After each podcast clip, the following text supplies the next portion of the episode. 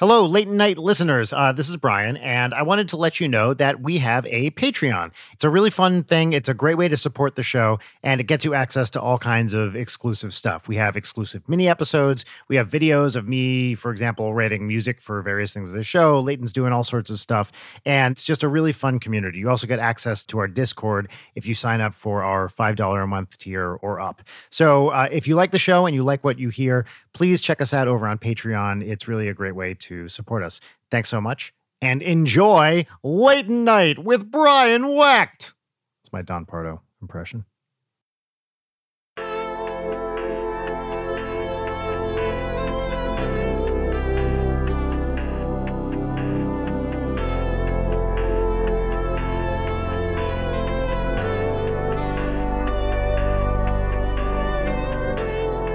Are you from LA, Rachel?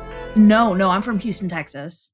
Oh, gotcha. Oh, okay. I was in Chicago before that. So my wife is an improviser. She's a Minnesotan who then was in Boston and then all over. But uh, because of that, has spent a bit of time in Chicago. And I feel like it's one of these major cities that I've been in like a tiny bit and don't really get. You know what I mean? Get in what way? I just haven't spent enough time there to really understand it. You know, like I lived in New York, I lived in Boston, I lived in London, all over the world, mostly US though. But Chicago, like I don't have a feel for the city or what the different neighborhoods are. I feel like Chicago is so like a caricature of itself. yeah. You know, it's just so simple. It's kind of I don't know if you've had this experience, Brian, but in your early 20s where you're like, God, dudes are so complicated. And then all of a sudden you're like, oh, no, they're not. Um, that's Chicago. It's just like, wow, what an intricate city full of complex people and art. And then it's like, nope, just everyone's drunk and everyone's oh that's what it is with a lot of places there is that arc where it's like oh beautiful historical oh no they have open container laws and now it's just drunk yes. tourists everywhere please help us Chicago always felt like one of those places where it's like, okay, here's the downtown. Oh no, that's where the tourists hang out. Okay, where are the actual cool parts? Okay, I guess that's over here. I went to an art school. So I was hanging out with people that like 17 people who lived in a warehouse. They built walls between their rooms and like uh-huh. had shows where they would bleed all over drum kits and like yep. do like blue man group thing with people, um, which uh-huh. is a real thing that happened. Uh, and I was like, oh no, even before, I mean, imagine now knowing what we know about the world and diseases. Oy vey. Oy vey, indeed. Yeah. Yeah.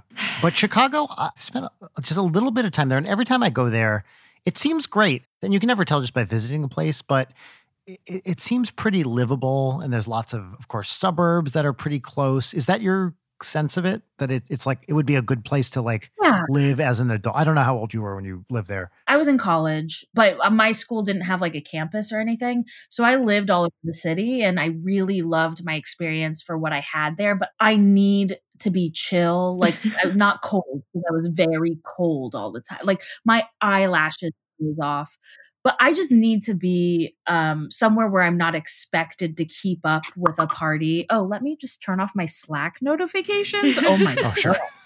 what a nightmare! well, at least that sound will strike fear into the hearts of any listener who uses Slack. It literally just gave me a panic attack. I, like, oh I felt like kind of a dick for doing this, but about a year ago, maybe even two years ago, I was like, I'm not on Slack anymore. I refuse to use it for anything. I like eh, I haven't had to. I'm sure if it was like necessary, I would do it. But I had a bunch of like work type things where people were like, should we start a Slack? And I just said, look, I deleted the app. I can't do it to myself anymore. I have enough apps that are going on. So I took myself out of the Slack ecosystem about a year to two years ago. I bet that feels great for you. it would, except then I replace it with Discord. At least a little bit more fun. Like Slack yeah. is yeah. so intended for business. And by the way, holy shit, did you guys see that Slack did? I can't wait. I can't. Slack did a Reebok collaboration and they made Slack shoes. Like they were what? trying to make it a thing, like it was a oh, hyping oh, thing. like remember when Zoom first came out and everybody's like, "Wow, the future." It's like if Zoom yeah. did like an Adidas collab. It's just wild. What the fuck? I'm looking at this right now. Oh, yeah, I got to look up. Hold on. And it's like not Slack bad. Reebok. Hold on. What, what what who did they collab with? I, I you cut out for just a second there. Cole Haan, I think. Oh, Cole oh. Haan, even better. Thank you. wow. That is even better. These seem like slack Allbirds, you know? Yeah. Where it's just like, yeah, these are ugly. Keep scrolling. These are not as bad as I would have thought. They're not that bad. It's just absolutely ridiculous. It's like if Excel was like, yeah, we're going to come out with like enamel pins. Nobody needs that. I mean, if, if Excel did like some sort of nice printed, like button down shirt, it's like, here's our classy Excel spreadsheet core. Who has enough brand loyalty to Slack to be like, gotta get them shoes? Somebody who drinks a lot of Soylent. yeah, or moon juice. Yeah, it's like oh, tech person, right? Like uh, the I would imagine the only people who wear these live in the Bay Area. no, but a tech person would think it was passe. It would be like oh. A, a soda aficionado being into Diet Coke. Like, okay. I don't know if there are soda aficionados, but I'd like to think that there are. Oh, there definitely are. I have soda in my mouth right now. I'm I'm drinking a you know tall glass. What kind of soda? Oh, glass bottle of Mexican Coke. Oh, I like that. Yeah, because nice. I I woke up from a bad nap and then was like, oh no, I have to be conscious and say words out of my mouth. Yeah. So here I am. Supposed to do a good thing, and then you wake up and you're like, you made me worse. I gaslight myself every single time like, I'll take a nap. I'm going to wake up feeling rested and only do it quickly and really turn my day around. And then the way that it turns my day around is I feel bad now. Yeah.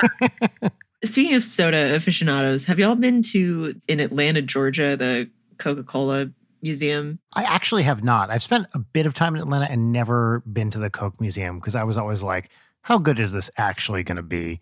Oh, you're not missing much. Oh. Yeah, I'd rather go to like a cool bookstore or something than the fucking Coke Museum. What's the big attraction? Like, do they have a ride?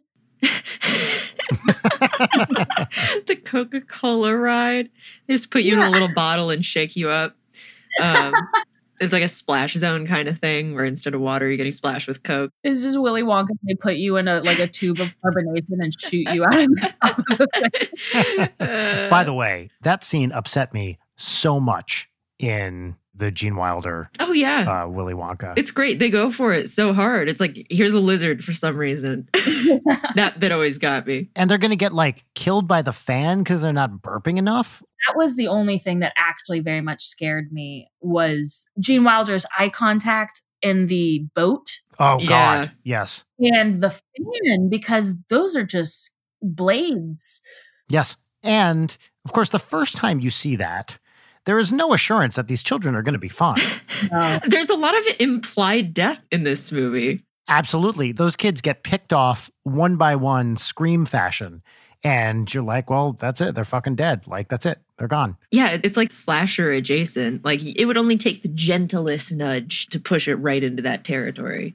Yes. Yeah. It's funny to me because I realized that every time I would watch it as a kid, I would fast forward through the whatever the song is that Charlie's mom sings. Mm-hmm. Oh. And I found out recently that like everyone does that apparently. I know that there is that scene, but I could not place the song. Me neither at all. It is the most forgettable part of the movie and it's like so weirdly somber and slow. Cheer up, Charlie. I feel like that movie for me squarely falls into the category of, oh, watch this movie, kid, you'll like it and then you watch it and you're like, this is fucking terrifying. I watched a lot of terrifying movies as a kid. So I don't remember that being particularly effective to me. But my first crush was Beetlejuice. Oh, good choice. Yeah. Yeah. My brain was done. I have a Beetlejuice question for both of you. Yeah. Tell me if you think this is something that was changed from the original script. I saw Beetlejuice in the theaters in 88 when I would have been 13. That's where 88, right? Isn't that Beetlejuice? Oh, somewhere around mid to late 80s. So okay, so there's the scene where he he's in the model and he sees the whorehouse in the model. You know what I'm talking about? Mm-hmm. Yes. Before that, he, I believe, I know I could be conflating different things in the movie. He grows little spikes like horns out of his body to prevent Alec Baldwin from picking him up. You know what I'm talking about? Yeah, yep. and so he's got horns or spikes jutting out of his body, and he sees kind of red light district thing. And instead of saying, I'm feeling horny, mm-hmm. he says, I'm feeling a little uh, anxious. And by the way, solid Beetlejuice impression. I think we'll all have to admit. It was pretty good. Yeah, it was all right. Why would they not have him say, I'm feeling a little horny? It's like he's growing horns out of his body. So right about that.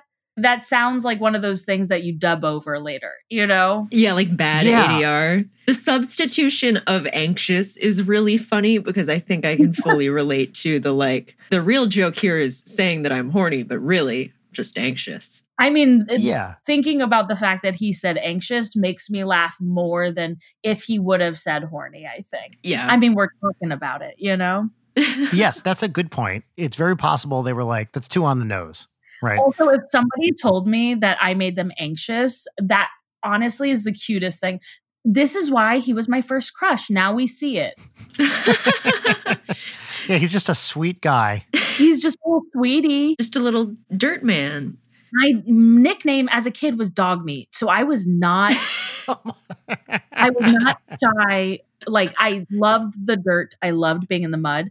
And when I saw Beetlejuice, I remember I was think I was like five or six, and I went around telling people that that was my husband. my mom was like, "Hey, please, no, don't." but you know, love wins. oh my goodness, you are on the correct podcast. This has been this is a, re- a recurring thing. so, Rachel, you mentioned watching terrifying movies very young. Like, what were some of the ones that like stick out in your mind? Oh my God. Well, two specifically, I would say my first memory, really, even. Like, I know that it's technically not, but it's the most visceral memory I have. Um, is when I was probably six and we were on a family road trip and i have older parents and i have an older sister so by the time they had me it was just a very lax environment.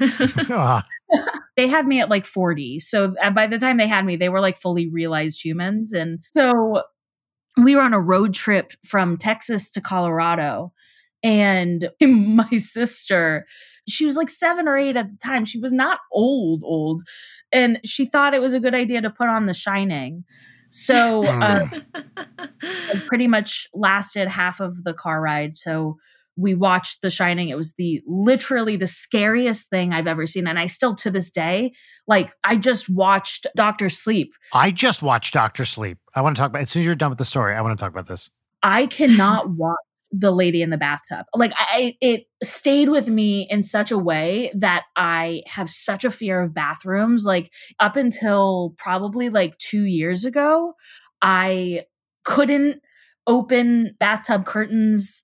Uh, um, wow. Yeah, yeah, yeah, yeah. I would just assume there was something. And I also have an incredibly vivid imagination. So like I create monsters where there are not monsters. And if you give me a monster, like of course i'm going to place that in my reality so mm-hmm. that lady in the bathtub stayed with me more than anything else in the movie obviously the whole movie was horrifying but mm. um, i really did love it and that's why i watched it because even from that age i was like I was like, I am going to watch this. I didn't cry. I didn't like tell them to turn it off. I wanted to watch mm-hmm. it, but it truly fucked me up for 20 years. Wow. Um, so, let, okay, Leighton, have you seen Doctor Sleep? Yes, I did. It was actually one of the last things I did before pandemic hit. I went over to Jory's and we were drinking whiskey and watching the old Doctor Sleep. I have to say, I'm a huge Shining fan. Doctor mm-hmm. Sleep was not that bad. Like, I had a great time watching it. Mm-hmm. I was confused because it came out the gate very Panic at the Disco. Like, mm-hmm. mm-hmm. first 20 minutes, like honestly that was very punk and i'm not i'm not not into it it just wasn't what i was expecting and then the story unfolded like it just wasn't the shining and that's what i'm so happy about i had a really good time watching it and i thought it was really well cast ewan mcgregor always great right always great never not good yes and they had the guy, what's his name? Carel. I can't remember his last name. The giant from Twin Peaks. Yeah, from Twin Peaks. Oh, sure. Always happy to see him getting work because he's a cool looking dude. Any giants getting work, they're not long for this world. Yeah. I'm sorry. but Leighton, you're relatively silent so far. what was your opinion of Doctor Sleep? I really fucking hated Doctor Sleep. Kind of figured. I'm not a Mike Flanagan head by any stretch of the imagination. I really dislike. I liked Hush. I, I, am not a, a big fan of his shit.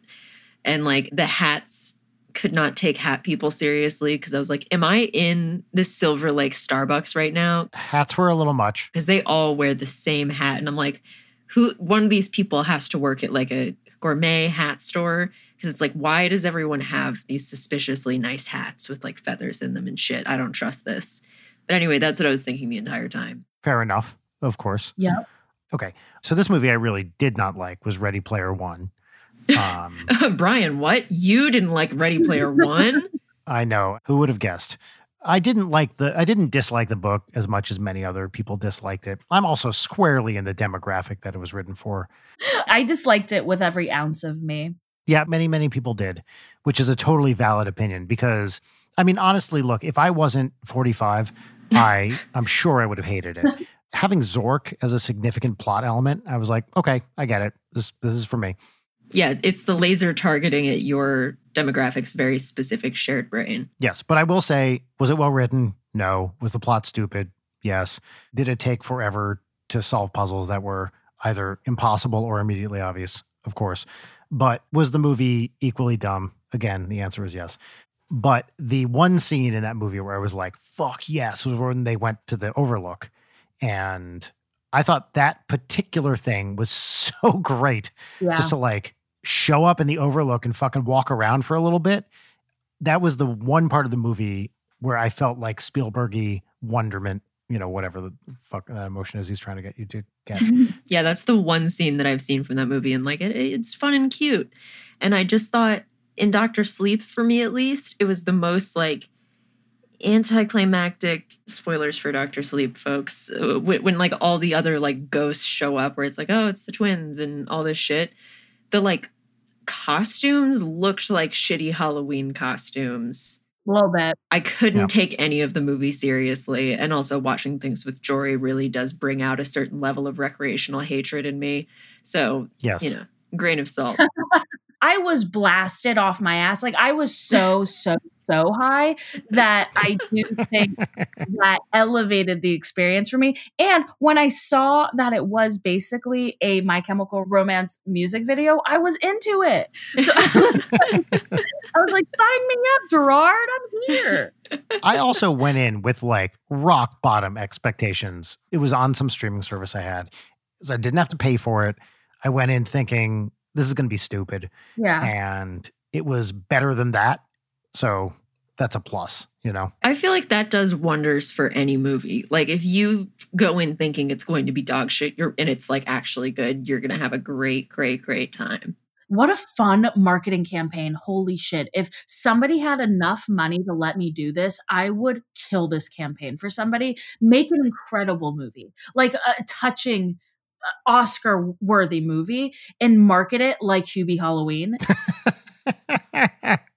That's an amazing idea. I really, really love that. So you could get people to start hating on it virally. Right. Right. Yeah.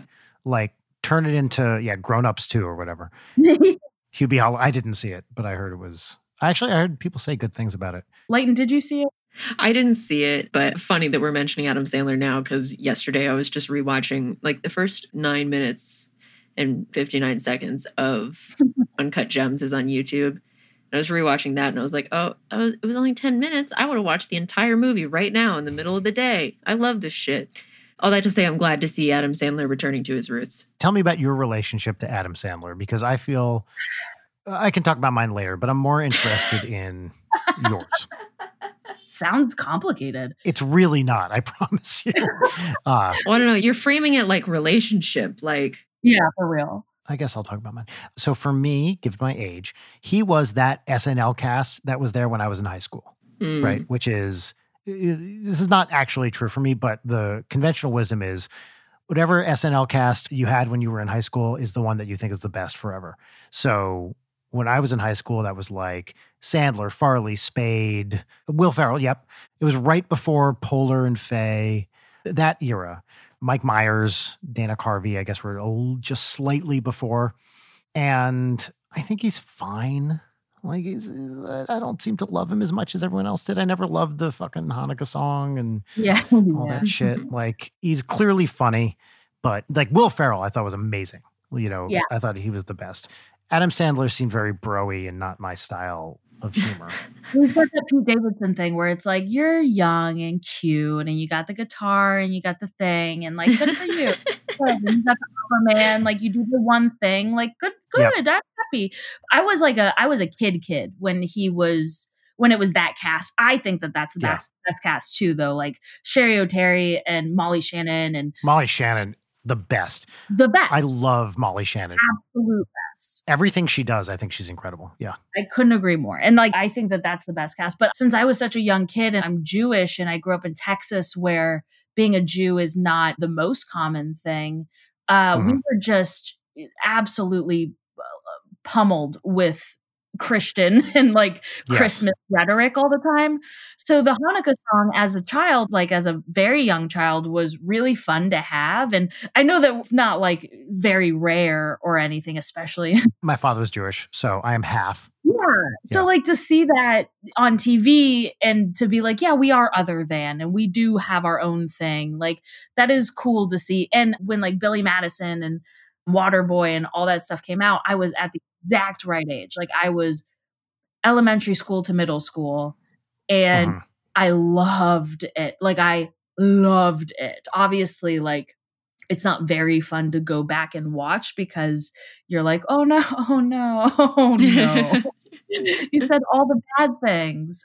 But yeah, I really have a very very very um soft spot for Adam Sandler in my heart. And when I saw him do Hubie Halloween and that he was the Dubois, like it was from Waterboy, uh, uh, immediately I was like, this is problematic. And I do love it. Wait, I, I, think I missed this. Is Hubie Halloween, he's the same character as in Waterboy? Is that true? He, well, he's the Dubois. Yeah, he's the same character. They don't talk about it, but he is Dubois, which is the last name in Waterboy. And there are the O'Donnells in it as well who were like the bully oh. Dubois family. And obviously Kathy Bates wasn't the mom, but they got somebody Kathy Bates adjacent. Hmm.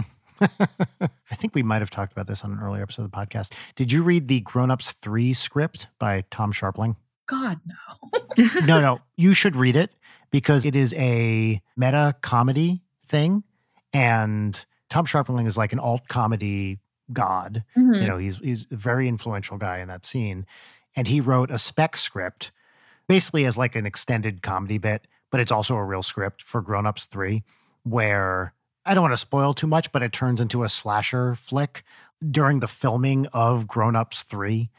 Uh, so all the actors are playing themselves. It's very Scream esque in a sense, and it is legitimately funny and worth reading. How do I find it? If you Google Grown Ups 3, I'm sure it'll show up. It's just downloadable anywhere. He put it up and said, I wrote this for free. I think it's really funny. Check it out.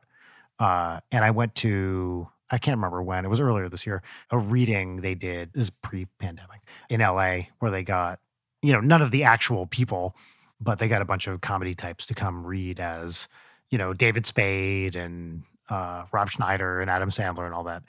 Uh, it's it's really really funny and worth you know you can read it in like half an hour. It's totally worth your time. I'm going to. Adam Sandler never really like sought his stuff out. Like I haven't seen Punch Drunk Love. Oh, I love Punch Drunk Love. Anyway. Yeah, I fucking love Uncut Gems. And also on the level of just like I have never heard a bad thing about Adam Sandler. Like the the only shit that I've ever heard, like he is great to work with, super funny, super nice, like very generous, like, you know, it gives crew gifts to people where it's like, hey, we're all going to Hawaii. Like it's just kind of like hanging out with his friends, making stuff, uh, varying degrees of yeah. quality. Which I don't know. I respect that. Yeah. Yeah. I want to ask Rachel because I think this is interesting to me. So I grew up, you know, half Jewish in New Jersey. I have a very clear memory in, you know, I don't know, middle school, probably even younger, about not understanding anti Semitism because I was like, well, half the world is Jewish and half the world is Christian. So do people just hate half the people in the world? uh, because that's what New Jersey is. New Jersey is so Jewish. Most of the people I knew, actually, in my family and friends, were Jewish. But that was probably not the experience you had in Texas, I'm gathering. Oh no. I mean, I did I went to a Jewish school my whole life. So it wasn't like very Jewish like we don't keep kosher, we don't Oh yeah, no no. whole thing or anything. And my school was not like that. It was very culturally Jewish. It was kind of like yeah. a place to go if you wanted to go to a Jewish school, but you also like don't really fuck with the Torah like that. that was everyone I knew in Jersey. I didn't know a single conservative Jew in New Jersey. Everyone I knew was culturally. Yeah, technically we were conservative, but not Orthodox. We were just the conservative. Uh, it was just right. about the synagogue you went to. It doesn't matter.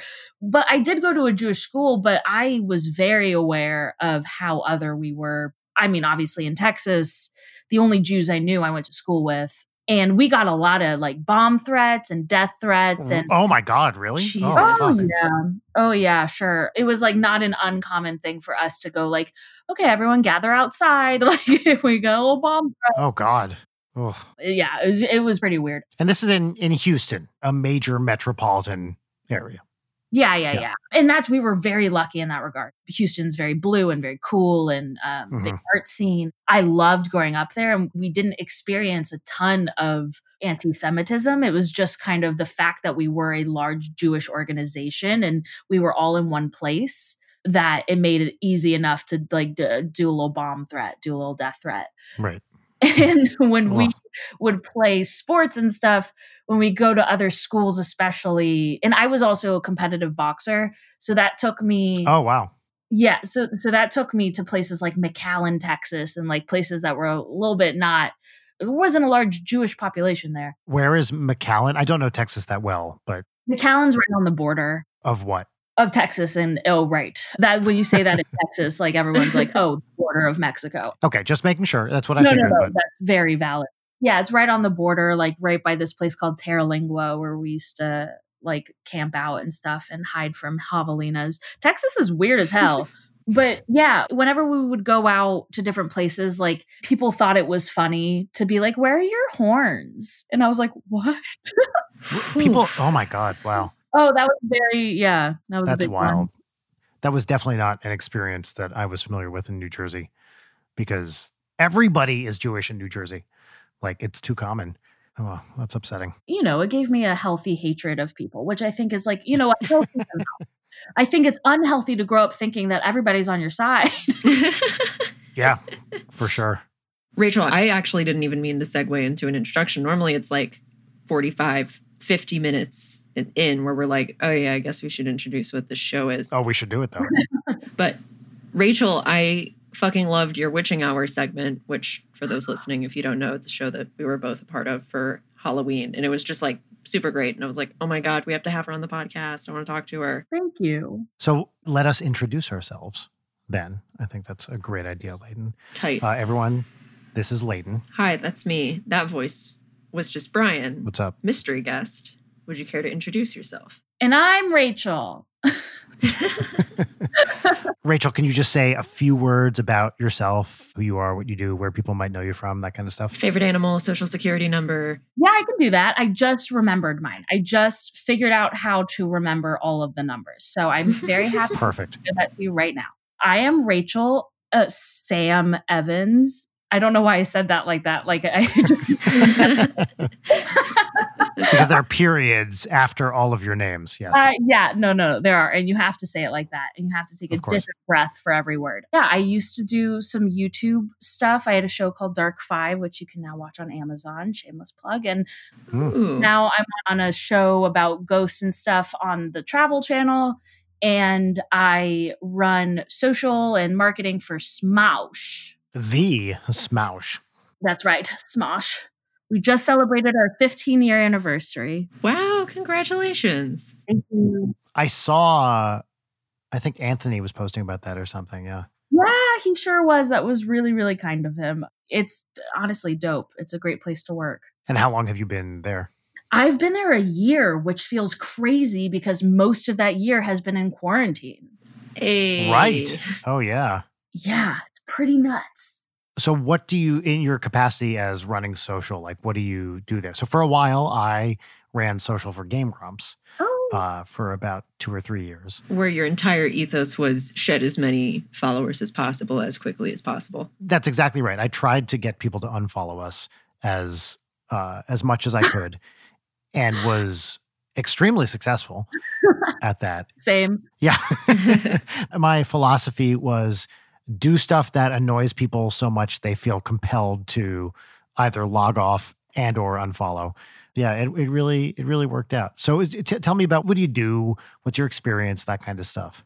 It's kind of interesting and complicated because, like, with this new media, digital stuff, everybody is everything. And Yes. uh, when you say like social media, that you think of one thing, but you don't really think of the other stuff. Like back in 2014, when I started my YouTube channel, Snarled, I was on camera because I needed to be. Like, I couldn't pay anybody to be on camera yet. So I had to do it until I could pay other people to do it. But you didn't really want to. I'm not compelled, like, I don't want to be famous. I'm not compelled to, like, have attention like that.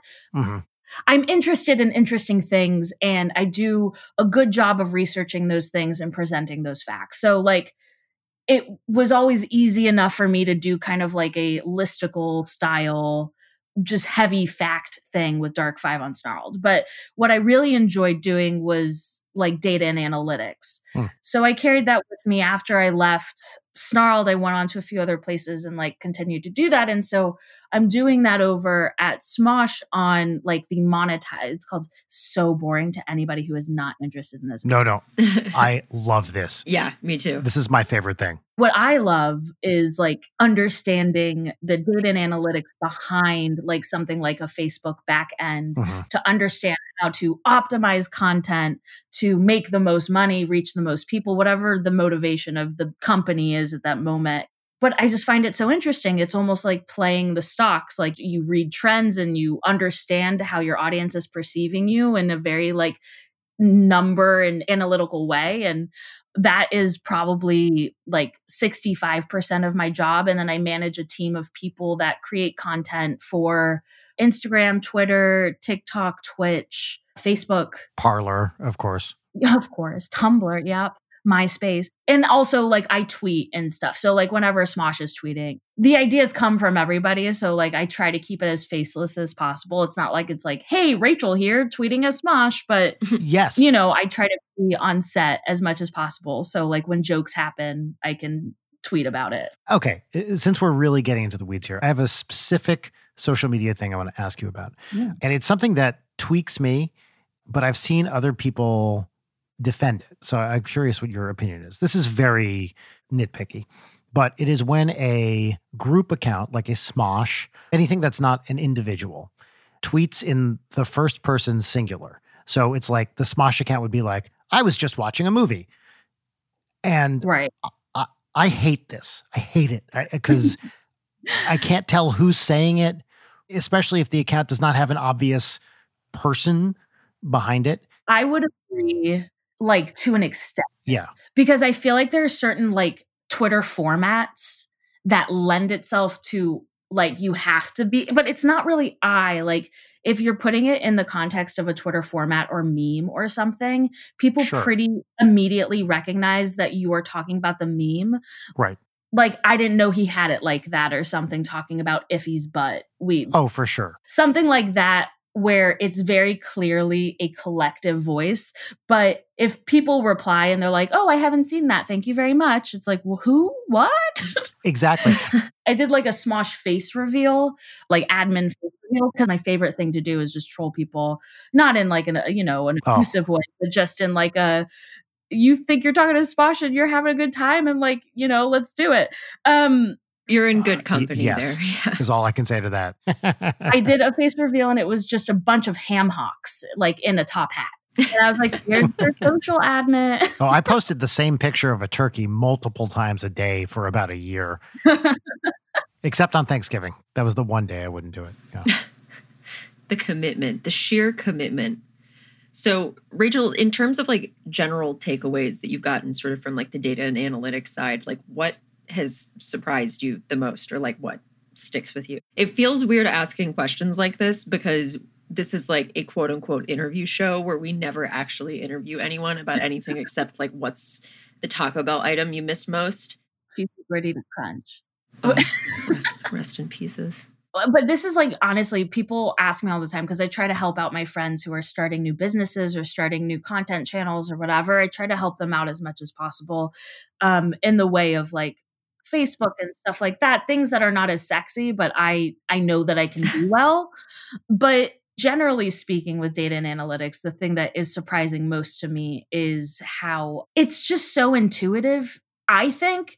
Like people tend to question themselves when there's a lot of like data and numbers involved because they think that that you're looking at bible but what you're looking at is a reflection of an audience behavior and what is more interesting about that is why is the audience behaving in that way and what are we doing to elicit that behavior so like mm-hmm. if you see a bunch of people drop off at the six second point, it's because that's when the preview ended and you didn't entice them enough to make them stay and watch the rest of the thing. And that's like a very intuitive thing, but you know, I get in the weeds sometimes because I am tweeting and I am, you know, posting on Instagram and TikTok and Reels and like all of that stuff. But when I'm really able to look at things from like a video by video basis and really understand why something worked or didn't work, it is super exciting to make those changes and then see it reflected in the thing because as storytellers or like as creative people you want to uh, tell a cohesive story and like make something good that you would like. But being able to see something through the perspective and lens of like a consumer on Facebook on their phone scrolling uh-huh. and what are the little games you can play with them to make them stick around. Like we've created entire interactive trivia on our video just because we knew that if they stuck around for six more seconds, they were going to see something that they were going to like and they were going to stick around for another six seconds, you know? Mm-hmm. So, yeah, it's really smart. It's just fun little games. And like, it feels like in a way you're playing Sims because you're like feeding people stuff and you're like, did you like that?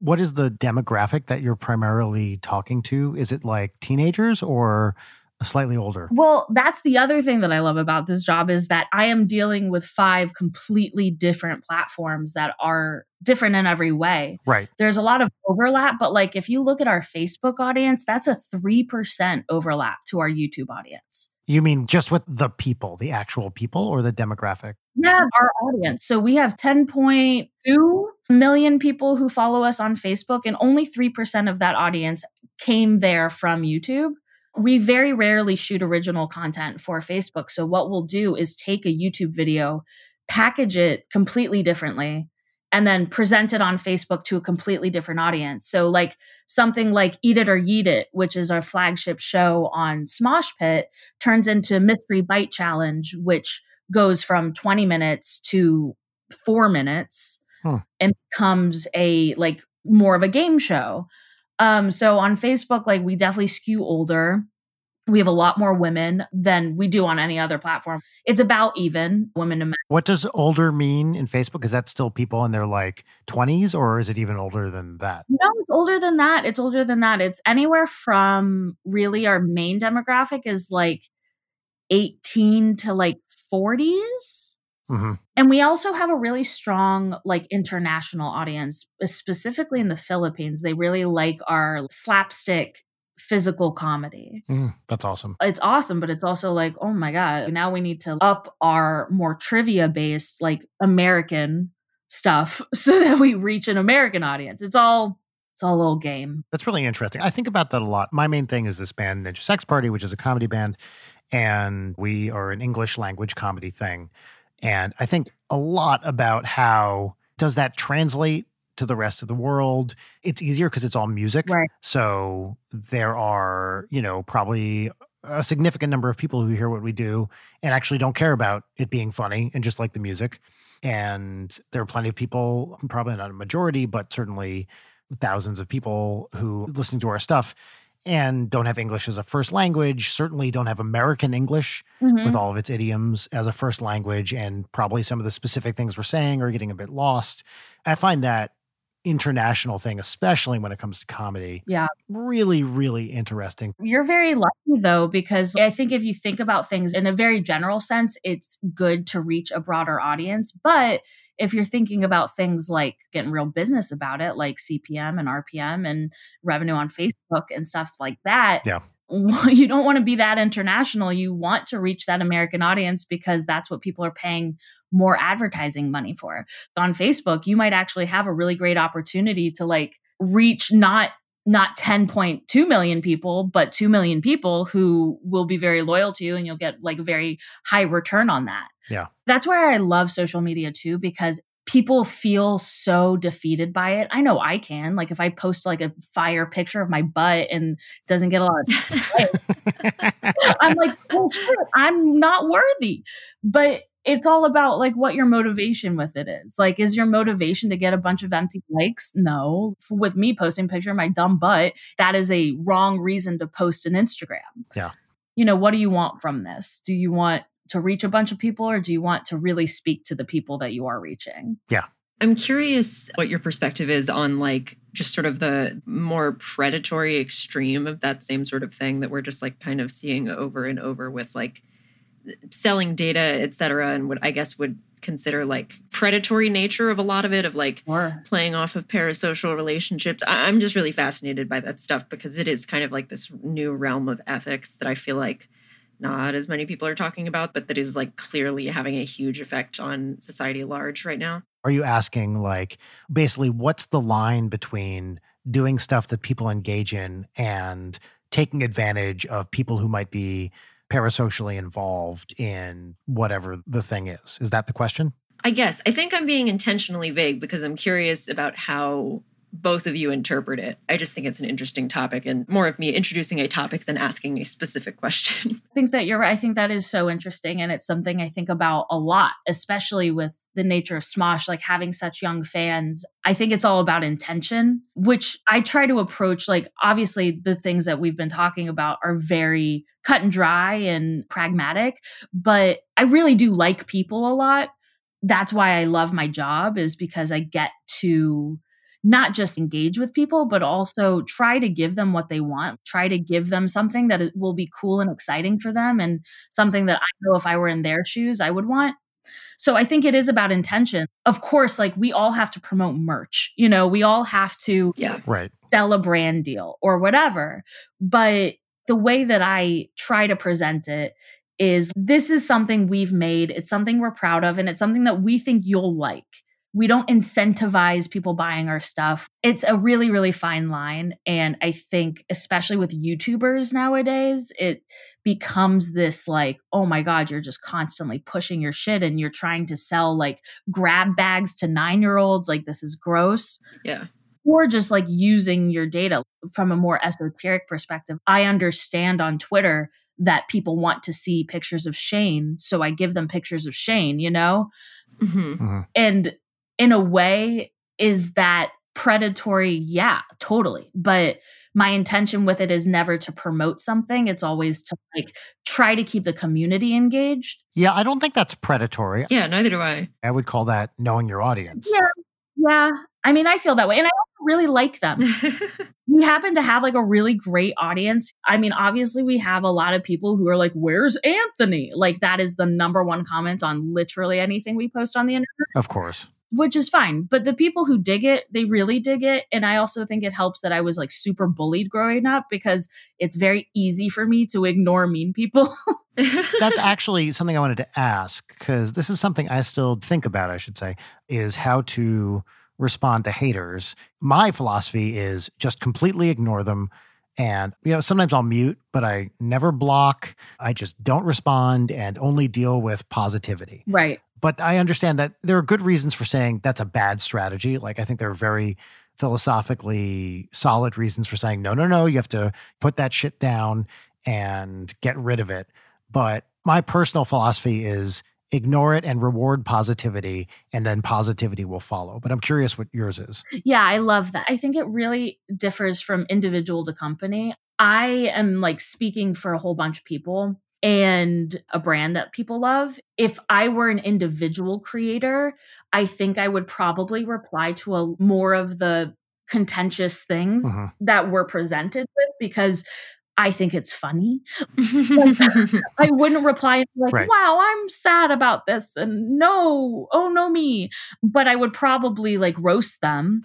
But at a certain point, you have to realize like you might be doxing people. Mm. Well, exactly. Mosh, troll somebody, that is an invitation. I know at least off the top of my head, 20 stands on Twitter who, if I even replied to a comment, they would be on it immediately.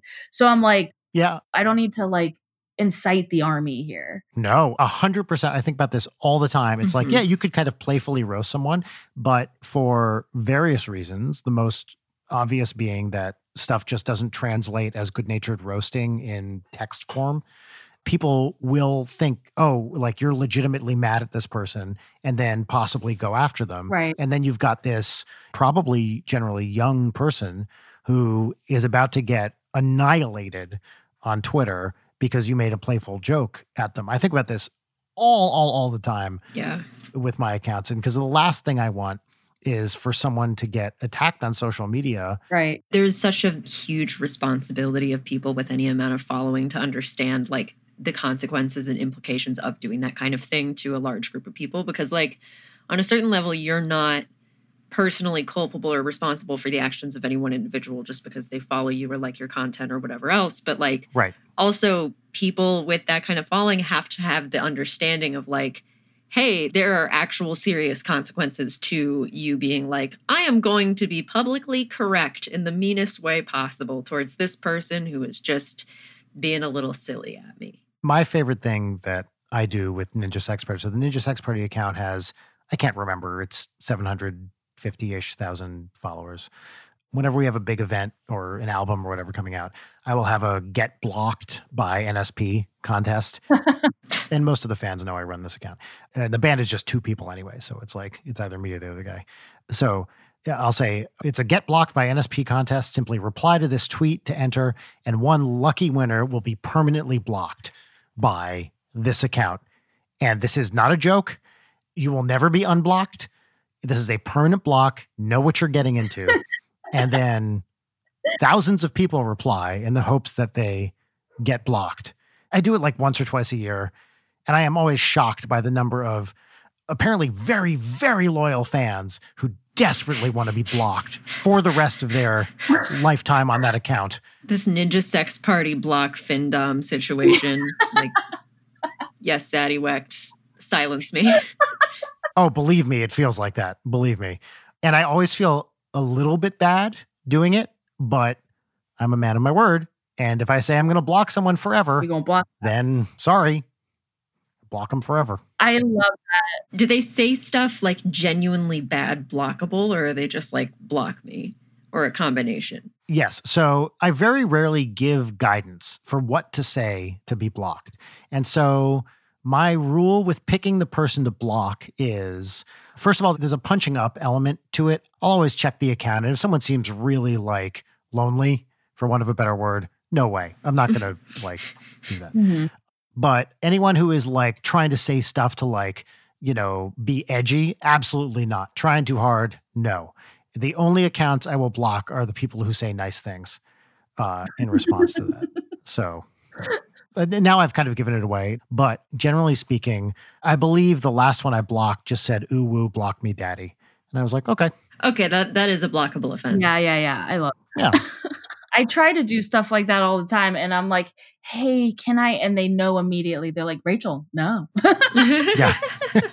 See, that's also the difference between you know, it's me running the account for my band and you running this for a much larger organization. Right. So I can afford to because it's it's literally my own ass on the line and one other person to take some chances that might otherwise be uncool. Yeah, and they love you. Like they don't know me. It's easy enough right. to paint a picture where there's a blank canvas. If I say something that they don't like, then they will just place the person who they don't like at Smosh in that position. Mm-hmm. they're like, you're the person who said this. And then they're like, well, well, shit.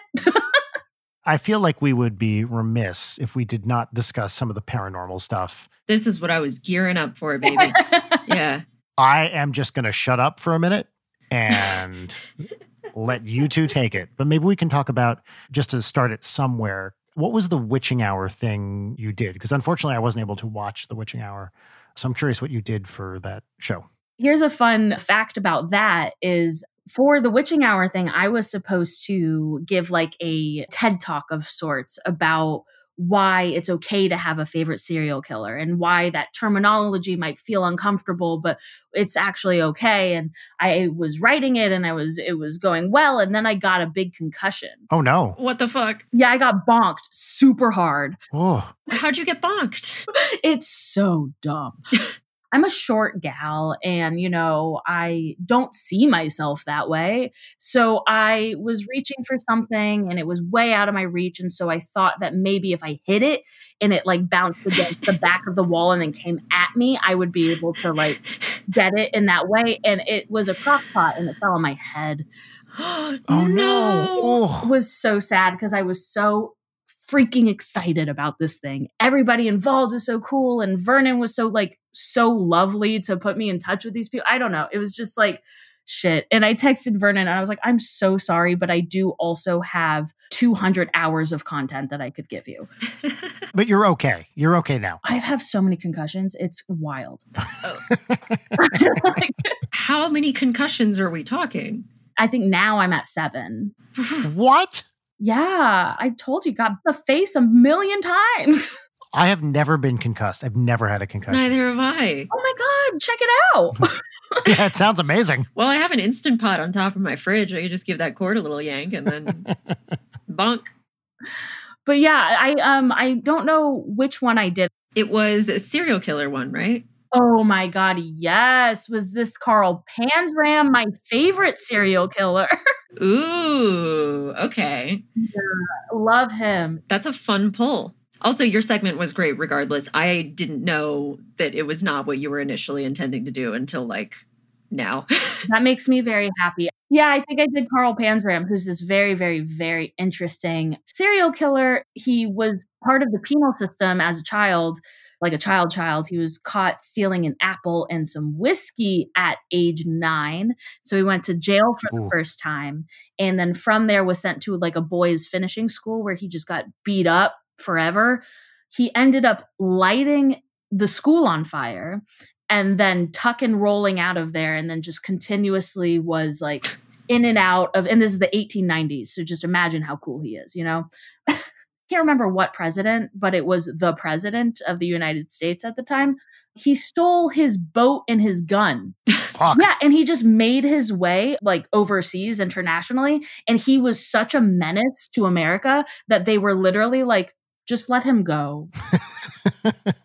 and they did. And oh, he hated men so much. He came back from overseas just to be like, ha, I did take your boat and I did take your gun and I'm going to kill people with it. And he did.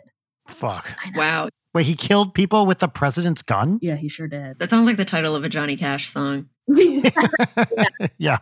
He is a Johnny Cash song. It, it totally is. I don't know as much about him as I know about like other serial killers, but like if I recall correctly, like didn't he write his own uh, autobiography or whatever? If you haven't read it, oh, because he's like a genuinely kind of good writer, right? Very good writer because he was very good at self-expression. He was beat, you know, a lot as a kid if he didn't learn properly. So he was literate, and his autobiography is incredible. The most incredible about it is that the things he talks about are like if you heard it from Son of Sam or some other like nebbishy like bullshit serial killer. Yeah. Please don't kill me, by the way. Every time I insult a serial killer, I feel like somebody out there is gonna kill me. You know what? I'm giving you permission. Thank you. Yeah. You're you're okay. Uh controversial opinion, but people who kill other people are kind of bad. Yeah, they're kind of lame. Yeah. I totally agree with that. Yeah but yeah, he made so many wild claims about his criminal activity that were then, after his death, cross checked with like public record and where he was imprisoned and where he went to finishing school and stuff like he didn't lie about a single thing like a single thing. Wow. It's incredible. So okay while we're on this topic tell me your impressions of mindhunter if you have seen it. Leighton I enjoyed it. I'm sad that it was canceled. I, I didn't like the second season as much. I thought, especially the stuff with what is it, Tench's son, yeah. was like very ridiculous. But I I enjoyed the hell out of it. I thought it was super fun. Yeah, I totally agree. I thought it was a lot of fun. And it's kind of fun in that way that, like, kind of the way that you described the Overlook Hotel, where you're like, oh, I know him. mm-hmm. Also, the casting is like fantastic on everyone. Casting rules. Yeah. Jonathan Groff does make me want to like actually just scrape my own eyeballs out. But wait, wait, wait. In, in general or just in yeah. my hold on. Are are you not a Kristoff fan? I saw Frozen once, but I was at a house party with this guy and he had a home movie theater and I made out with him instead of watching it. That you know what? That sounds a lot better. That's a good yeah. choice. I thought so too. I'm gonna publicly state the first Frozen movie, not good. There are some great songs. I found that movie generally pretty bad. Frozen 2, fucking great. Loved every minute of it. okay. And the Frozen musical, the play, fantastic. It like fixes so many problems with the story in the movie. All these things in the movie where you're like, why the fuck is that happening? Shouldn't they just talk to each other? The stage musical fixes so much of that and adds a few great numbers too. So sorry to go off on my little Frozen tangent here. Brian, it's almost like you have a small child who really enjoys Frozen and by proxy forces you to enjoy Frozen. It is, but to be fair, I had many of these opinions before I had this child. That was before Frozen 2. Also, I will say Tangled is better than Frozen, and anyone who thinks otherwise is dumb. Agreed. So I haven't seen either. That's probably good. I just wasn't really a Disney kid. I was a wrestling kid. That's infinitely cooler than being a Disney kid. So kudos to you. it is now. Thank God. I've been meaning to read the Panzram book, and it's interesting that compared to the Pee Wee Gaskins book, which is oof wild. I don't know either of these people. I mean, I know the first one now that you've talked about him, but who was Pee Wee Gaskin? When is that person? I always think of him as a henchman, but he really was pretty terrible. He was an American serial killer. He's absolutely insane. He's kind of like um carny folk. Yeah. Mm-hmm. Like literally was like part of a traveling fair, I believe. Sometimes serial killers have an MO or um, a fetish or whatever. He just was carnage. Like he ate people, he raped, he killed. Like he had a little man complex. like a, a, shorter person? He was little from accounts. According to him, he was not. Mm-hmm. Yeah, I mean, his nickname is Pee Wee. His real name was like Donald Henry Gaskins, right? Yeah, he was like five five, but uh, no hate out there to my kings. But that's not that short. That's fine. It's not that short. And he was, but he was also like around like one twenty. So he was mm-hmm. a small guy, but he had that carny strength, that like stringy old man strength. Yes. yeah, he had that and was terrifying. And he wrote his own book. He just uh, loved the idea of him as a serial killer, you know? Yeah, the embellishments 15 confirmed victims, but he claimed that he had killed 110 people. Fuck. And uh, the book is called The Final Truth. Oh my God. That's what it was. Rachel, so what is your defense of why it's okay to have a favorite serial killer? The talk you like would have given. Uh, well, it kind of boils down to something very basic, which is colloquialism, which is the fact that if you're talking about something that you're fascinated in, you're probably not going to use the language. I'm incredibly fascinated in XYZ. You're going to say, my favorite thing is XYZ. Like, you don't have a favorite color. You have memories associated with a color, a color that you think looks best on you, or a color that looks best on the wall behind your painting, but you don't have a favorite color. Like, that favorite doesn't really exist. So mm-hmm. by using the word favorite, it's kind of not using a word at all. It's just a function of language to talk about something that you're fascinated in. And it's okay to be fascinated in horrible things because if we don't learn from them, and try to understand as long as like the fascination is behind the why and the buildup and not really um, the destination. Like if the fascination is, oh, this man murdered a bunch of people, let me see how he did that, so then I can maybe do that. Obviously, yeah. not great, but it's not bad to to like these things. Basically, you're saying, if I'm understanding, it's okay to be interested in something, and that does not constitute a big, huge moral thumbs up as like, yeah, great job, dude. Yes, mostly I just need people to chill. Yes. if somebody says, "Oh, that's my favorite serial killer," and you come back with like it's really gross to have a. I don't want to have a conversation. it's a willful, often bad faith misunderstanding of how people use words. Yeah. Right. It's like the people who say this person died and someone goes, "Oh, I'm sorry." And then the response is, "Well, it's not your fault." It's like, Right. "No, that's not fucking how you use that word in this context." Mhm. Yeah, yeah. Sorry, fuck you. Understand context. Yes.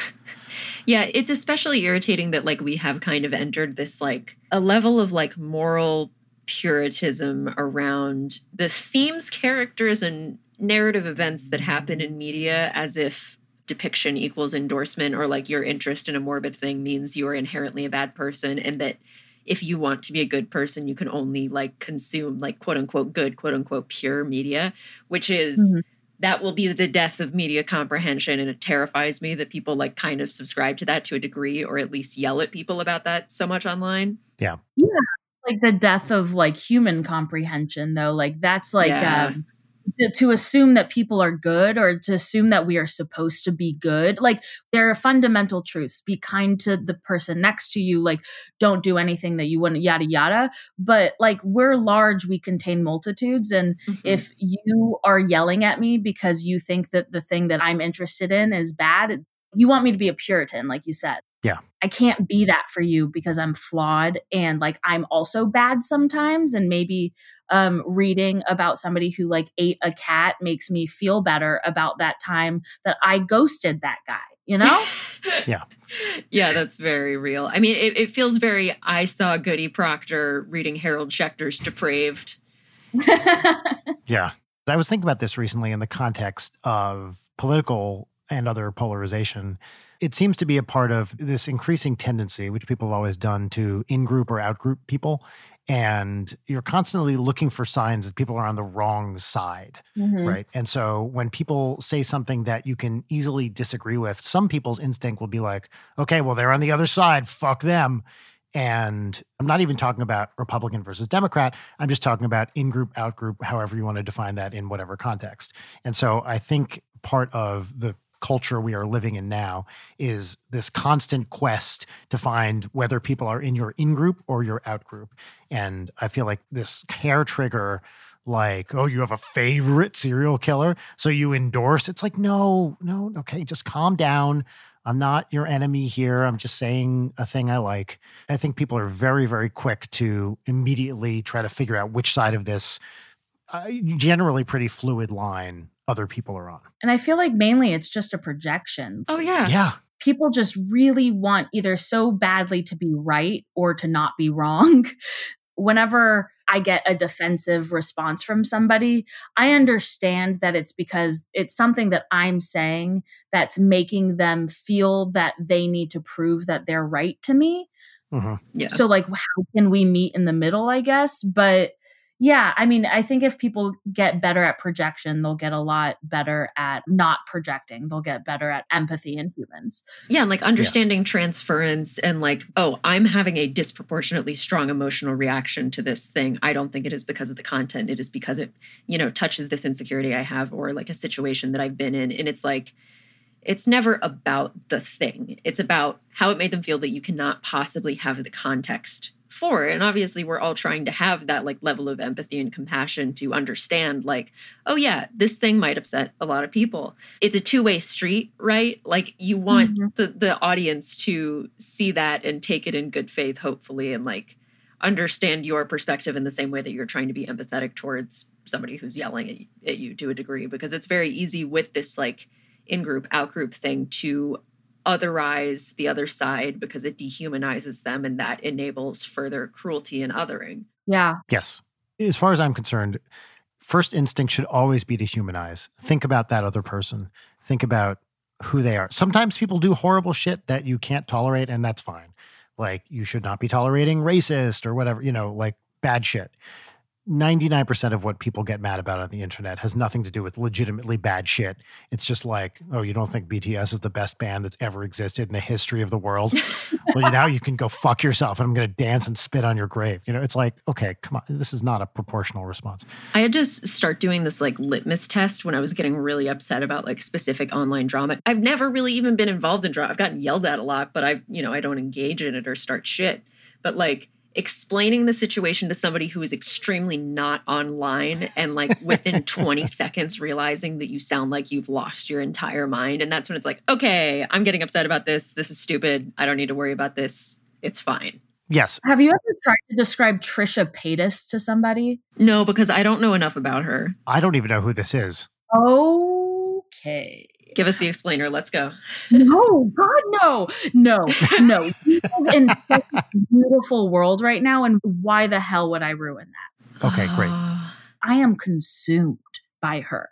And for a lot of reasons, like not only because like what she presents to the world is absolutely batshit insane. Like she has offended so many people in the past year. Like she said that she identified as trans, then she said that she had DID, like dissociative identity Ooh. disorder. Then yeah, she said she identified as a chicken nugget and like she does identify as non-binary, so I don't want to take that trans thing away from her, but she did upset a lot of people in the community because of the way she presented it. Whatever. But she's a 33-year-old woman currently in drama with a 16-year-old girl because the 16-year-old girl didn't like escargot. What? It was trending on Twitter worldwide on Friday. What? this is the kind of thing when I tell my friends who are my age that I'm a YouTuber, this is the kind of shit that they think I do. right. And I'm like, no, I make music videos where I dress up in a ninja costume. I, I'm not getting involved in drama about snails with people half my age. Honestly, snail drama. You say snail drama, and I'm not imagining this horrible escargot situation. I'm just like, oh, is this scientists arguing about like the minutia of, of snail shell differences? I'm looking at her Wikipedia now. I am surprised I've never heard of her. made 76 TikToks in one day just about this one 16 year old girl. Oh, okay. You know oh, what? No. I, I don't want to disillusion you, but you know what I'm not going to do? That? yes, that exact thing. I'm not going to look at her TikTok pretty much the only thing I had known about her prior to now is I've only ever seen pictures of her like crying. Yeah. this is why we don't engage in drama on the internet. Yeah. Yes. And it's so bad for your mental health.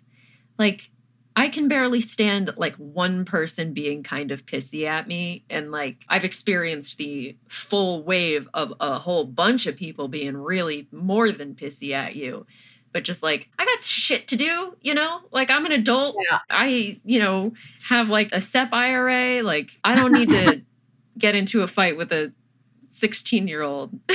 I got into some Twitter drama, I guess it was a couple years ago now, because I was in this BuzzFeed video where they handcuffed me to a Christian because there was a period of like two to three years where I was like the Satanist on YouTube. I was like the one who had all the information. I like was in with the Church of Satan and stuff. And like, I'm not a Satanist. no, I, come on. But also, like, from what I understand, I know very little about this. Modern Satanists, it's generally like, oh, here are some pretty cool people like it's fun. It's super fun. And that's the thing. Satanism, the reason why I love it so much and currently do love it is because it's meant to elicit that reaction from people. Right. It is an institutional troll. Like literally the point of Satanism is to be adverse to and not in yes. like a um annoying way, but in well, sometimes, you know, it can get there. Yeah, sometimes annoying. it definitely can get there. There are a lot of gatekeepers. Yeah, the gates of hell. So you get it. yeah, I get it it's about taking people's um, idea and rituals and turning them on their head, using it against them to kind of use language that they understand. So there is no devil, like there is no Satan. That's theism. And Satanism doesn't believe in a theistic God, therefore cannot believe in a devil. But they use the idea of Baphomet and use the idea of the devil to elicit a reaction in people who would consider themselves. So it's basically a bunch of weird, cool iconoclasts who kind of want to get on other people's nerves. Yeah, it's just people who think that they are their own universe and what you see is what you get and kind of just want to party. yeah. Yeah. Satanist party. I recommend a lot of self-help books to people just because I've read a lot of them and you know years of therapy etc i like helping people be like oh, my shit's fucked. I can do something about this. Anyway, the number one that I recommend is the Satanic Bible because it literally hits all the beats of like every single self help thing of like identify toxic people in your life, get rid of them, empower yourself. all this shit, but then it's like, ooh, Satan, like nuns are sexy. I have sent so many copies of satanic Bibles to people because the mass market paperback is like five bucks. And it's like, this is a worthy investment. And then you can put it on your coffee table and make your grandmother angry. Exactly. I have a satanic Bible in every room in my house, but I also highly suggest the Satanic Witch. I also own this one. Yes. Wonderful. It's anybody who's dealing with any sort of like sexual issues or like sexual confidence issues.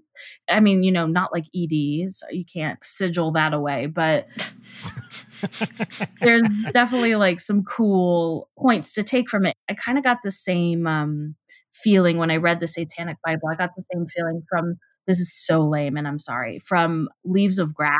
Oh, oh, yeah, yeah. Yeah, where it's like the whole thing is just him breaking off pieces of himself and like giving it to uh, trees and giving it to mm-hmm. the world and stuff like that. And like with Satanism, that's kind of how I see it too, where it's just like you're part of everything around you but like there's something about it that's so connective to me but also like recognizing that like I am my own person and I'm capable of making my own decisions and I can respect and even like admire your decisions while continuing to make my own. Yeah. Yeah. That's great. Do you get much into the overlap with like chaos magic stuff? Oh my god. I've done a few videos on chaos magic. I don't even know what it is. Basically just the secret but like metal. yeah, yeah, but with art. yeah. Because I really don't like the secret. Will I like chaos magic? Rachel, you would probably explain this better than I would, but it's like picking and choosing the pieces of other, you know, quote unquote magic like doctrines and using them in however you choose. It's like DIY ritual. okay, great. Yeah. The thing I reject about the secret is the like you get what you deserve kind of thing. No, there's no such thing as like deserve in chaos magic. It's more about manifestation, which I dig. I don't think that if you charge some crystals and think about it real hard, you're going to get that house, you know? You're correct. Yeah.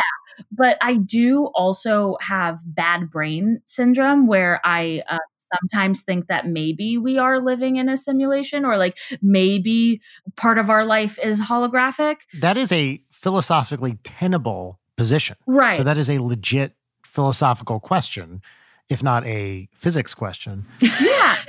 you found your physics in. it is a legitimate question that some physicists I know discuss. So, asking, are we living in a simulation? I mean, it's unlikely that we are.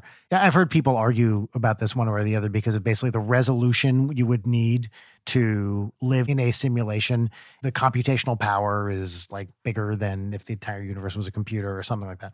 A- anyway, it's not an obviously silly question. Are we living in a simulation? That's something that very smart people debate and have interesting opinions about. I don't think technology can make the world that we live in. But what kind of like messes me up more than that is like particle physics and the idea of quantum entanglement. Oh, Rachel. Oh, so I, I, don't know if you know this about me, but before I left to do music and comedy, I was a professor of theoretical physics. Oh my God. So, yes. So ask me your questions about physics and entanglement. Okay. So for the past four months, I have been reading lectures, watching. Do you know Brian Cox? I do, yes. Yeah. So I've been watching like his lectures and trying to just collect as much information as I can get my puny little brain around. And the more I think about it, the less I understand, which I understand is a like kind of fun way to exist. And it's how I prefer to exist. But I mean, I'm nothing but questions. I couldn't ask you a question. I am question. well, let me just say this. I've seen a lot of very good Brian Cox stuff. I've seen a lot of less good Brian Cox stuff where I feel like he is, especially he has some video about entanglement that I really, really don't like because I feel like it's a gross overstatement. Is it the Doctor Who one? It's something he's looking at a crystal and he says everything is connected to the universe. It bugs me. Okay. I'm just kind of exploring this on my own. Yeah. The thing I'm going to say, and it's not what most people want to hear, but it is the truth, which is that it's impossible to understand this stuff without learning the math and getting into it. And no amount of videos or mm-hmm. popular books on entanglement and quantum physics and particle physics, you will never understand it. So it's not that you can't kind of get close to it, but at its heart, there is a mathematical theory that admittedly has some very interesting questions of interpretation and things like that that you can argue about all you like. But I'm not saying that you can't understand it. What I'm saying is that the reason you have so many questions is because the level of precision necessary to really understand it is just simply not present in the stuff you're watching. And no matter how many words Brian Cox or whoever uses to describe it, is ultimately going to boil down to okay, that's not enough. Here's the equation you need. Yeah. Okay. That's not a weakness on your part, is what I'm telling you. Is the fact that you don't understand it based on watching a bunch of videos, it has no reflection on your ability whatsoever. Right. It is the fact that ultimately there is a mathematical formulation that's the right way to talk about it. And words, it's not that it's the wrong way, but it's a very, very incomplete picture it just doesn't feel like something that can be put into layman's terms and it feels like all i'm getting is layman's terms. That's 100% correct and the other thing i was going to say is even once you put it in math language there's still arguments people have about it and what it means.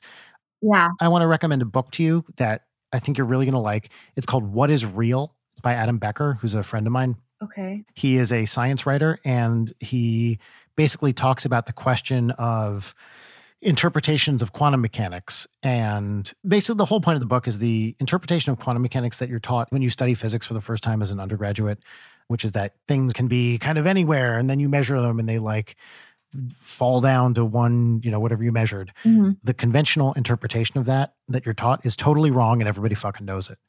And the real story is very complicated and is not well understood and is still an active question of research by physicists and philosophers of physics. So there's a lot of very complicated stuff here that physicists still don't understand too well. But ultimately, it's all going to come back to math. So here's where I struggle is that it feels like the most important thing in my world. right.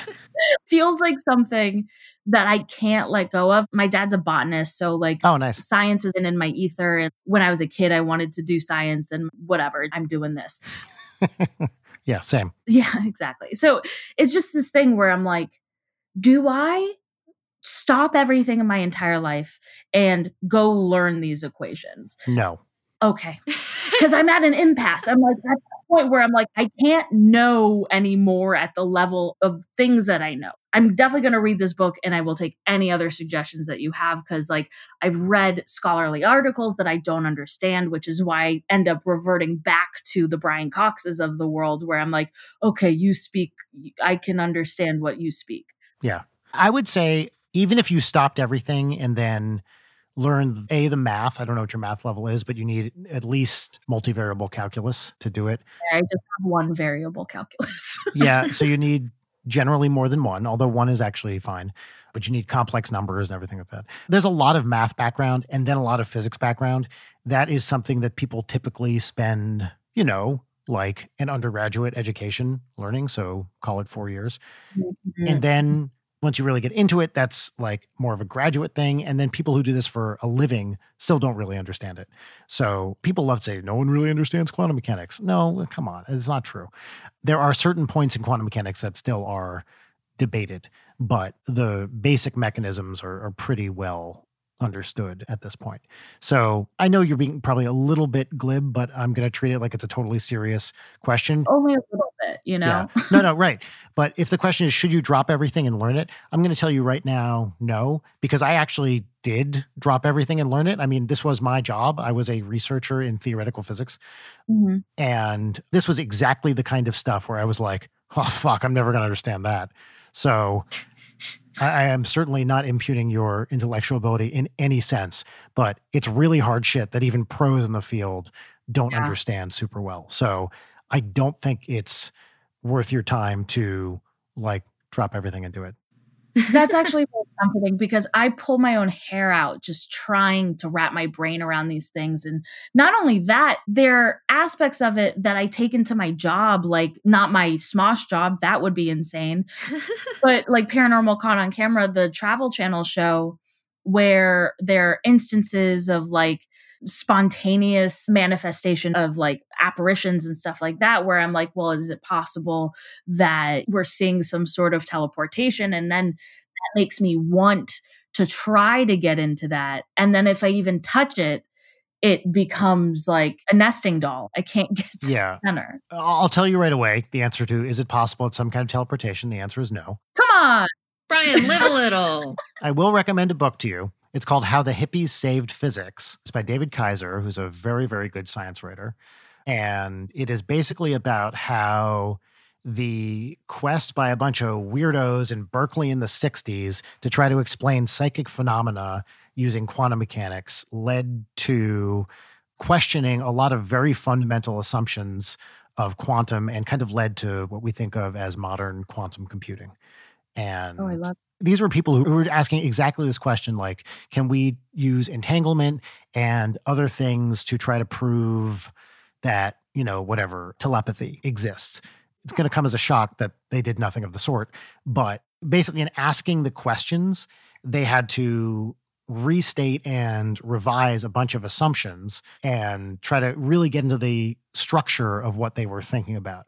So the book's thesis is a little bit strong for my personal tastes. Like these people basically invented modern quantum computing.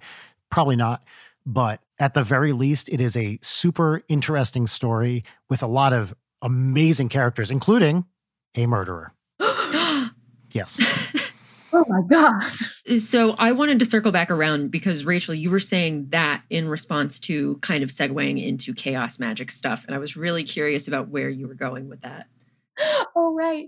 It does kind of comfort me to a certain degree that I can't understand this stuff because it does make it a little bit more more romantic in a way.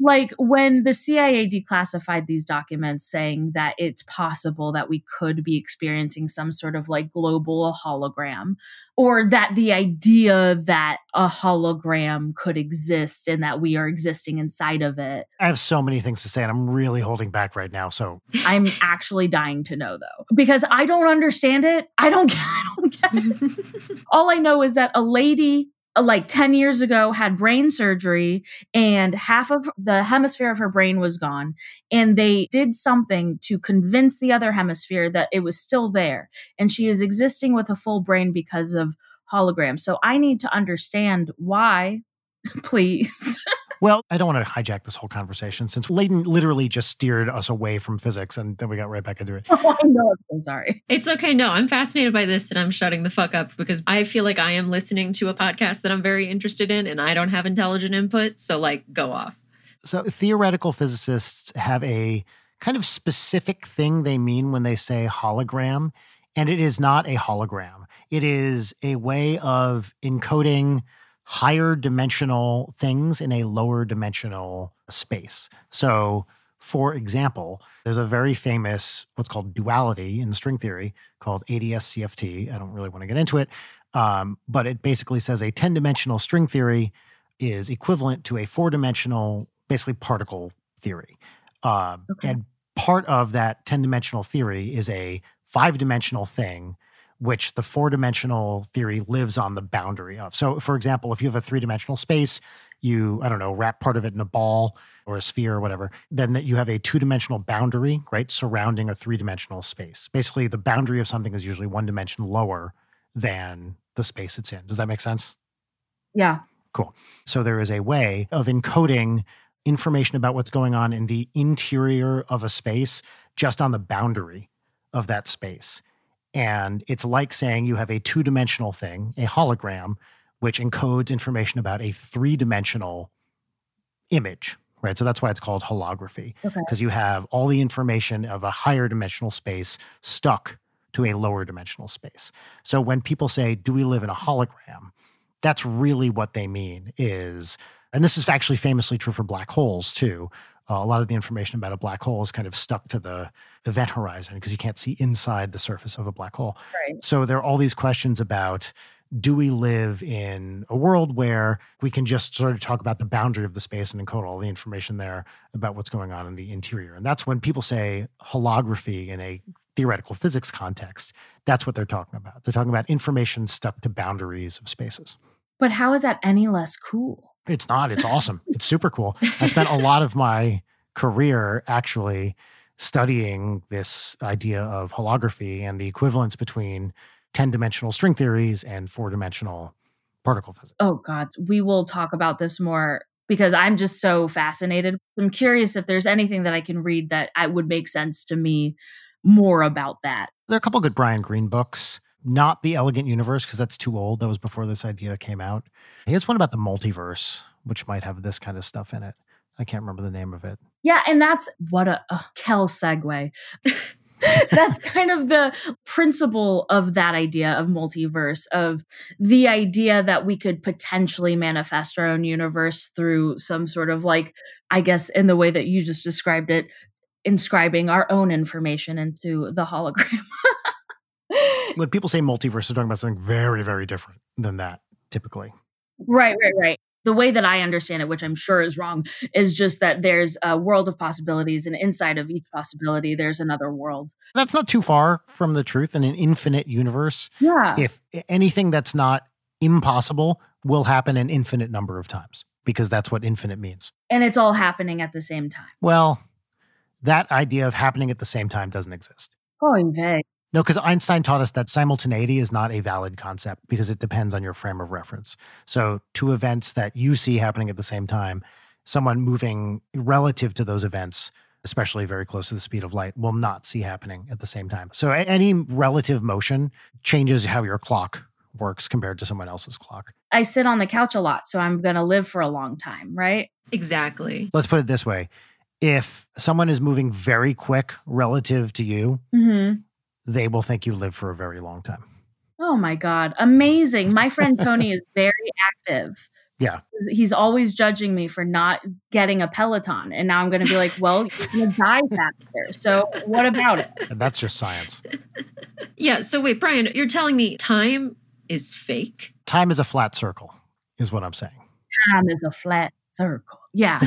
but through the show that I'm doing on the Travel Channel, I've really opened my mind up to exploring these concepts and uh-huh. not that as we've explored not that i really understand them in any other way than just i'm sitting on a couch and reading about them but just making my brain work in that way helps me validate chaos magic uh-huh. mm. I don't to be a pooper here, but like, even if everything's fake, even if chaos magic is fake, even if Satanism is fake, even if love is fake, whatever, I know that like the theories that I'm reading about and that I'm learning about and I'm learning that the world isn't what I know it to be and I never will understand it. And within that there's a lot of freedom because you can kind of paint your own reality. And like it doesn't mean that like because I have a sigil on my fridge and I've had the same sigil on my fridge for the past 5 years and it's worked do I think that it's because of that sigil. I don't know, but it is a physical representation of my intention in that. Yeah. And as soon as that goes away for me, like it becomes less part of my world. Oh, yeah. Especially because I have your ADHD. Hey. There's a very important thing, which is if it works for you, great, do it. Yeah. That's what's fun about chaos magic to me because it is totally like upfront about like you can believe in this to whatever level you want to believe in this. You can pick and choose like what works for you because it's about like whether you think doing like this ritual or creating this sigil for yourself, whether you think that that will like genuinely manifest in a way that is beyond your control or which is like this is more the perspective I look at it through is just like there is power in human ritual like there is a reason that we do it whatever the effect is it's like you are setting that intention and by kind of like enacting this ritualistic thing you are like coding it into your brain and for me it's like a self motivation like self empowerment mm-hmm. thing and i mean that's what's cool about right. it because it can be whatever you want it to be fuck what's the name of the book Liber Null and psychonaut that's the one i'm thinking of I have like the boring ones. Like I have ones that are like hyper informational and just are like, here's how to make sigil. Yeah. And it's not like what kind of heart surgery should we do on this person? Let's use chaos magic. I think that stuff is great. Yeah. As much of a scientist as I am, I really do believe if it's working for you and if it's just how you're living your life, great. I think that's awesome. Yeah. Hard time with self meditation too. Me too. I tend to be hyper pragmatic. I tend to be very data driven and very task oriented. Like yeah. I'm not an open world player. I'm very much like uh, Mario Kart and not Zelda. Mm-hmm. So, like, I need objectives and tasks, and I feel that my brain is always in that mode. So, huh. With stuff like chaos magic, it really forces me to like look inside of myself and be like, what do I want? Mm-hmm. What am I working towards? Like, not just achieving goal, goal, because I could That's do cool. that for the rest of my life. Like, why am I doing this? And what does it mean about me? How will this change me? The thing is, about chaos magic and like setting intentions too. It's never like I want, it's I will have or I'm going to have or something like that because you can want whatever you want. Mm-hmm. Yeah. Wanting is a very passive thing, but like saying I will be this thing, there is a certain level of manifestation. Like even just if you look at yourself in the mirror and you're like, I will have a good day, that's lame, but you've set that intention for yourself and it's only up to you to disappoint yourself in that. It's like sexy cognitive behavioral therapy, basically. SCBT. but it is sort of like you through like that repetition and like, you know, catching yourself doing the like, this is a basic thing, but like the negative self talk, like, I'm a fucking idiot. Yeah. You have to start like catching it and changing it. And by doing that, like intention focused, like, no, I will have a good day. I will be kind to myself today like you just trick your brain into doing it. So even on that base level like you're doing cbt but everything else is like you just make it a little sexy and fun and you draw a sigil you light some candles you do your little incantation like fuck yeah you feel good about it. It codes it into your brain as like all right i have made like a tangible commitment to this idea or this want or this willingness to get to know a different part of myself. Yeah i think that's great. All right so since we have already spoken for so long and have had a bunch of recommendations. We are going to skip what's popping this week. Uh, Rachel, the main thing you're missing from this is a truly incredible theme song. Hold on. No, no, no, no, no, no, no. No, no, no. Brian, give me this one thing. We're not talking about the bit that shall not be named. We're not doing it. I'm not doing any bits. I'm just telling Rachel she missed a great theme song. I'm not doing a. Why would you think I was doing a bit, Leighton?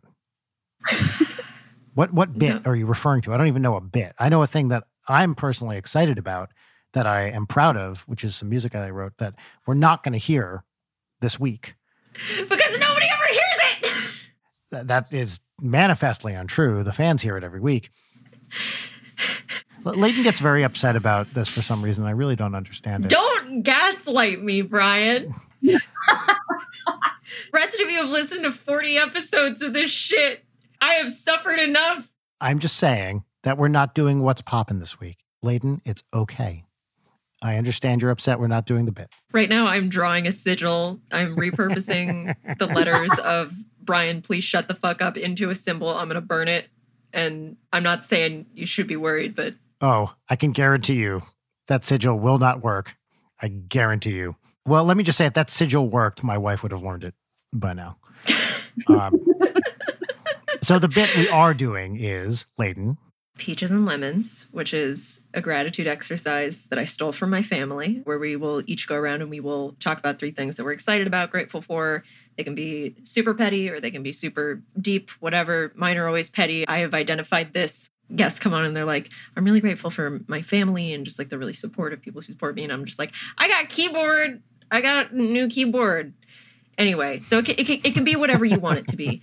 But basically, we started this show like two months before the pandemic hit for real. It was like late January, yeah. Yeah. And so we initially were doing lemons and then we stopped because we were like, okay, there's too much negativity. And then the promise was if Biden wins in Biden's America, we'll have lemons again. Um, thus, now, before we do the nice stuff, we will each go around and share a lemon, which is just simply a petty grievance. Because I feel like everyone needs to rant about petty things every once in a while. Peaches and lemons. Peaches and lemons. Shoot a lemon at my face right now, Brian. You know, we, have been taking the pandemic very seriously, as uh, I know many people are. And tomorrow, I have to go to fucking Whole Foods the day before Thanksgiving to pick up a turkey. And it's, I scheduled it for eight in the morning, literally when they first opened, so I wouldn't have to be around crowds because there's nothing more terrifying than a bunch of rich people at Whole Foods the day before Thanksgiving. In that parking lot. Am I ah. right, Angelenos? the point is that I have to go to a Whole Foods tomorrow, and I'm not excited about what I might find awaiting me at eight o'clock in the morning, the day before Thanksgiving. The single most aggressive environment I have ever been in, ever in my life, was the Whole Foods in Venice, California, uh, where I saw a bunch of clearly very rich, very white people being very mad about complete bullshit. Nut butter. Yeah. Oh my God. It, I was just like, dude, I don't need to watch you yell at your wife on the phone while you're pushing a shopping cart through the aromatherapy aisle. It's like, calm down, buddy. Brian, I don't understand why you don't do the easier thing, which is be out of groceries and then simply just walk to the liquor store and purchase 48 hours worth of cup of noodles and like a Kit Kat, Art. Yeah. which is like likely what I'm doing for Thanksgiving. All right. That's my lemon. Rachel, do you have a lemon? I got a big lemon. Oy vey, y'all. Mm. Okay. Oh, I started dating this guy. It was going very well. We didn't hang out and I made him get COVID tested. I feel like I have to say this because like the world. Mhm. But I before we hung out, I made him get COVID tested every time I saw him. Like it was like a very good relationship or whatever it was. And we were seeing each other for like a month. And you started dating during pandemic. We did. Okay. Yeah. But I knew him beforehand. Mm. I don't meet new people. I can't. I'm not good at it. I'm not a good texter and I'm not cute. So I can't be like, it's time to flirt. Like, you have to know that I'm flirting with you from anecdotal experience. Uh, you know what? I've been married for 13 years. That was me. Oh, Like it was an imperceptible brand of flirting that did not exist. It would not have registered on any meter and did myself absolutely zero favors in ever dating anyone because no one could ever tell that I like them. I struggle with that a lot. Recently, somebody told me that uh, we hung out like six years ago, and he was like, I really wanted to date you. And I was like, I wanted to date you too. And he's like, I thought you hated me. I was like, very good. um, but yeah, I, I started dating this guy, and it was going really well. He like was really great. And then all of a sudden, like a month later, and this happened like mm, uh, last week, he stops texting me, and all of his texts go green. And I'm like, holy shit, this guy died. Um, and then I was like, oh, no, no, no, I'm being ghosted. Mm. And then seven days later, after I send a text, by the way, the last text exchange we have, I text him and I'm like, hey, uh, what's up? And he's like, what are you doing tonight? And I was like, I'm sorry, I'm busy. What are you doing in three days? He never texts me back. I get a text last week saying, sorry, I walked to Arizona.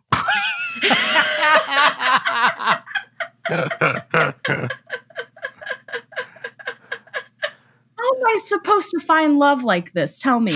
what?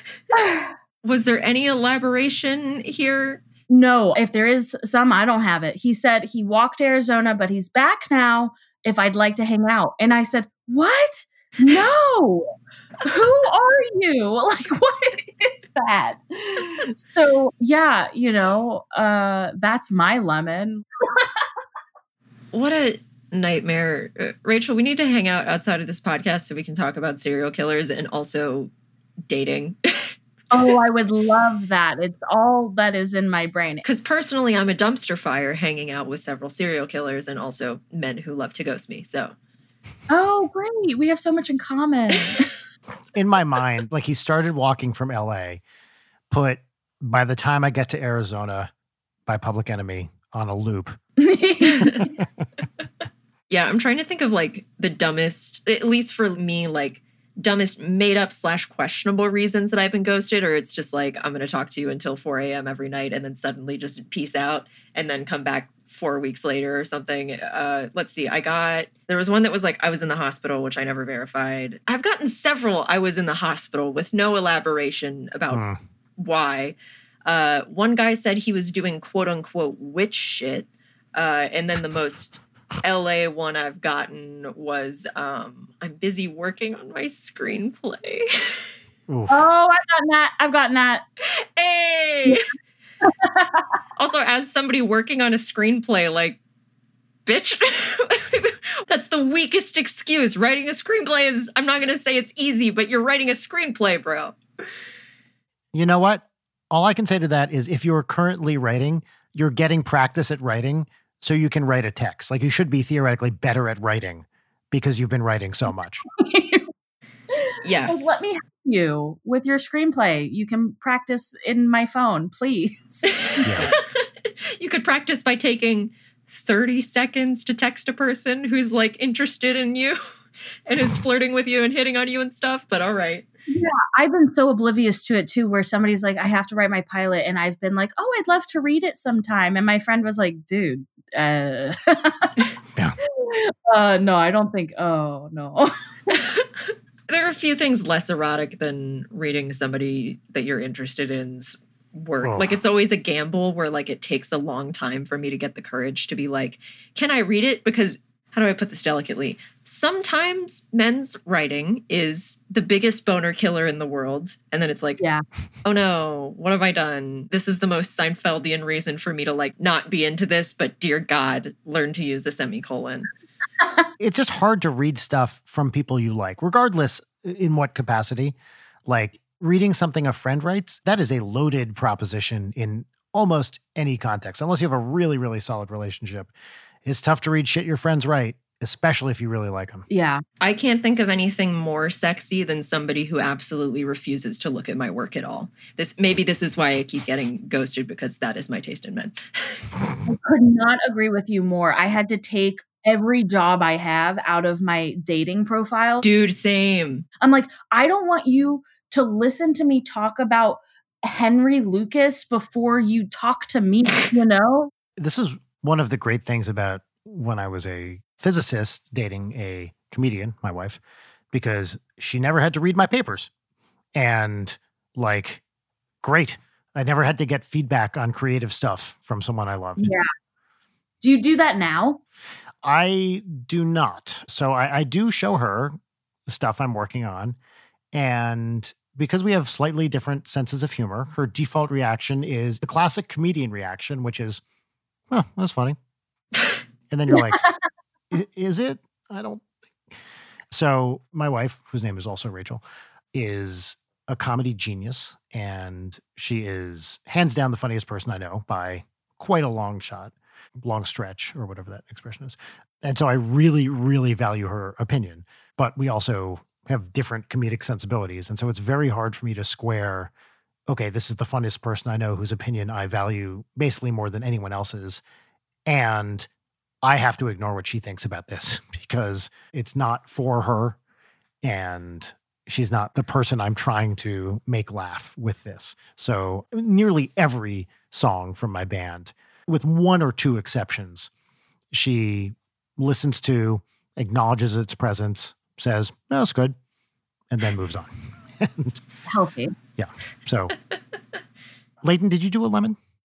Oh, okay. So, as you can hear, I have a nice podcasting mic. I have a little Scarlett Focusrite, whatever the fuck. Why is Zoom, Discord, Zencastr, everything such a goddamn challenge to connect audio? Yeah. Because almost every other Discord call that I'm on, everyone's like, Leighton, you sound like a robot. It's like, the setup is hundreds of dollars and I can't get on a Discord call without, you know, just sounding like I'm in an Aphex Twin track. Like, by the way, you keep cutting out when you're saying this. No, you don't. don't listen to him. Brian, that's so fucking mean. That's so ridiculously mean. I couldn't help it it's such a devastating, especially now during the pandemic where it's like the one lifeline you have, like that feeling of helplessness when you're on the call and like you hear everybody go like, "Oh no, I think we lost late," and I'm just like, "I'm here. I love you. I'm sorry." It's the worst. just like unplugging things angrily, plugging them back in, Ugh. popping onto the call, being like, "Can you hear me?" And then they say no, and then you just yell yep. "fuck" again, and it just like is that every fucking time. So hey, folks listening, if you have problems with Discord, and apparently it's like a documented thing with like Focusrite, Scarlett shit. Oh, if you know how to fix this, please tell me. Cool. Let's fire out some peaches. I'm just gonna slam through mine real fast. Do it. Number one, Thanksgiving is two days from now, and I love Thanksgiving. I'm very excited about it. The best holiday by any stretch because it has no religious overtones. It is just hanging out with people and eating food. So, very excited for Thanksgiving. Number two, I've been playing Hyrule Warriors Age of Calamity with my daughter, Audrey. And the fact that you can play as Zelda caused her to fall over while we were playing this game. so Zelda basically uses her Sheikah Slate as a weapon and conjures runes and uses Zelda magic. And the fact that she can just blow shit up left and right. I mean, Audrey literally like lost her mind and started running around the room screaming, You can play a Zelda, you can play a Zelda, you can play a Zelda. Uh, and it's very, very cute. God, and that's amazing. and I'm not being facetious when I say this. This is why representation matters. Like, Mhm. because she can play as a powerful female character, and that is the most important thing in the world to her. I'm sorry that I just said amusing instead of amazing. No, that's fine. like, like I'm belittling this like beautiful, incredible thing that is like so validating. But it is funny too, because you're like, okay, like, yes, that's very cool. Now let's just calm down. No, you can play as Zelda, blah, blah, mommy, you can play as Zelda, blah, blah. Like, and we haven't even gotten to the part where you can play as uh, Urbosa. So uh, we'll see what happens. oh my god. Oh, I'm excited for this shit. Yes, it's going to be very fun. So right now we can do Link, Impa, and Zelda, which are the first three playable characters. And I can't quite figure out Impa, but Zelda is going great. And finally, this is going to sound like a plug, and I really don't mean it to be. Forever, we've been trying to get Ninja Sex Party face masks made so we can sell them, and it took like literally six months to get them done because everyone's ordering face masks. Uh, and we finally put them out today. So Oh, congrats. you can wear a face mask which has my eyes on your mouth, which is The horror. yeah, it's very upsetting, but I think people are going to like it. I love that. You're promoting public health and personal responsibility, a thing that I wish more people would do and understand. And we all know this. I'm going to say it out loud. We haven't said it on this podcast. The mask goes over your nose. The mask goes over your nose. Yes. Your mask goes over your nose. Anyway, those are my peaches. Beautiful. Rachel? My first peach is that I got an air fryer. Oh, Ooh. oh my God. I love my air fryer. It was a Christmas gift last year. I don't want to steal your thunder. I love my air fryer. That's all I'm going to say. Join me in this joy because I agree. I got it just as like, oh, I saw this. Okay. Like I walked past it because I had to go to Target to pick up something for set. And I was like, oh shit, okay, I'm just going to get everything that I need right now so I never have to come back again, you know? So I was going through the aisles and I was just getting, again, everything that I needed. And I saw an air fryer and I was like, eh, fuck it. So I got it. And it pisses me off a little bit because I love to cook.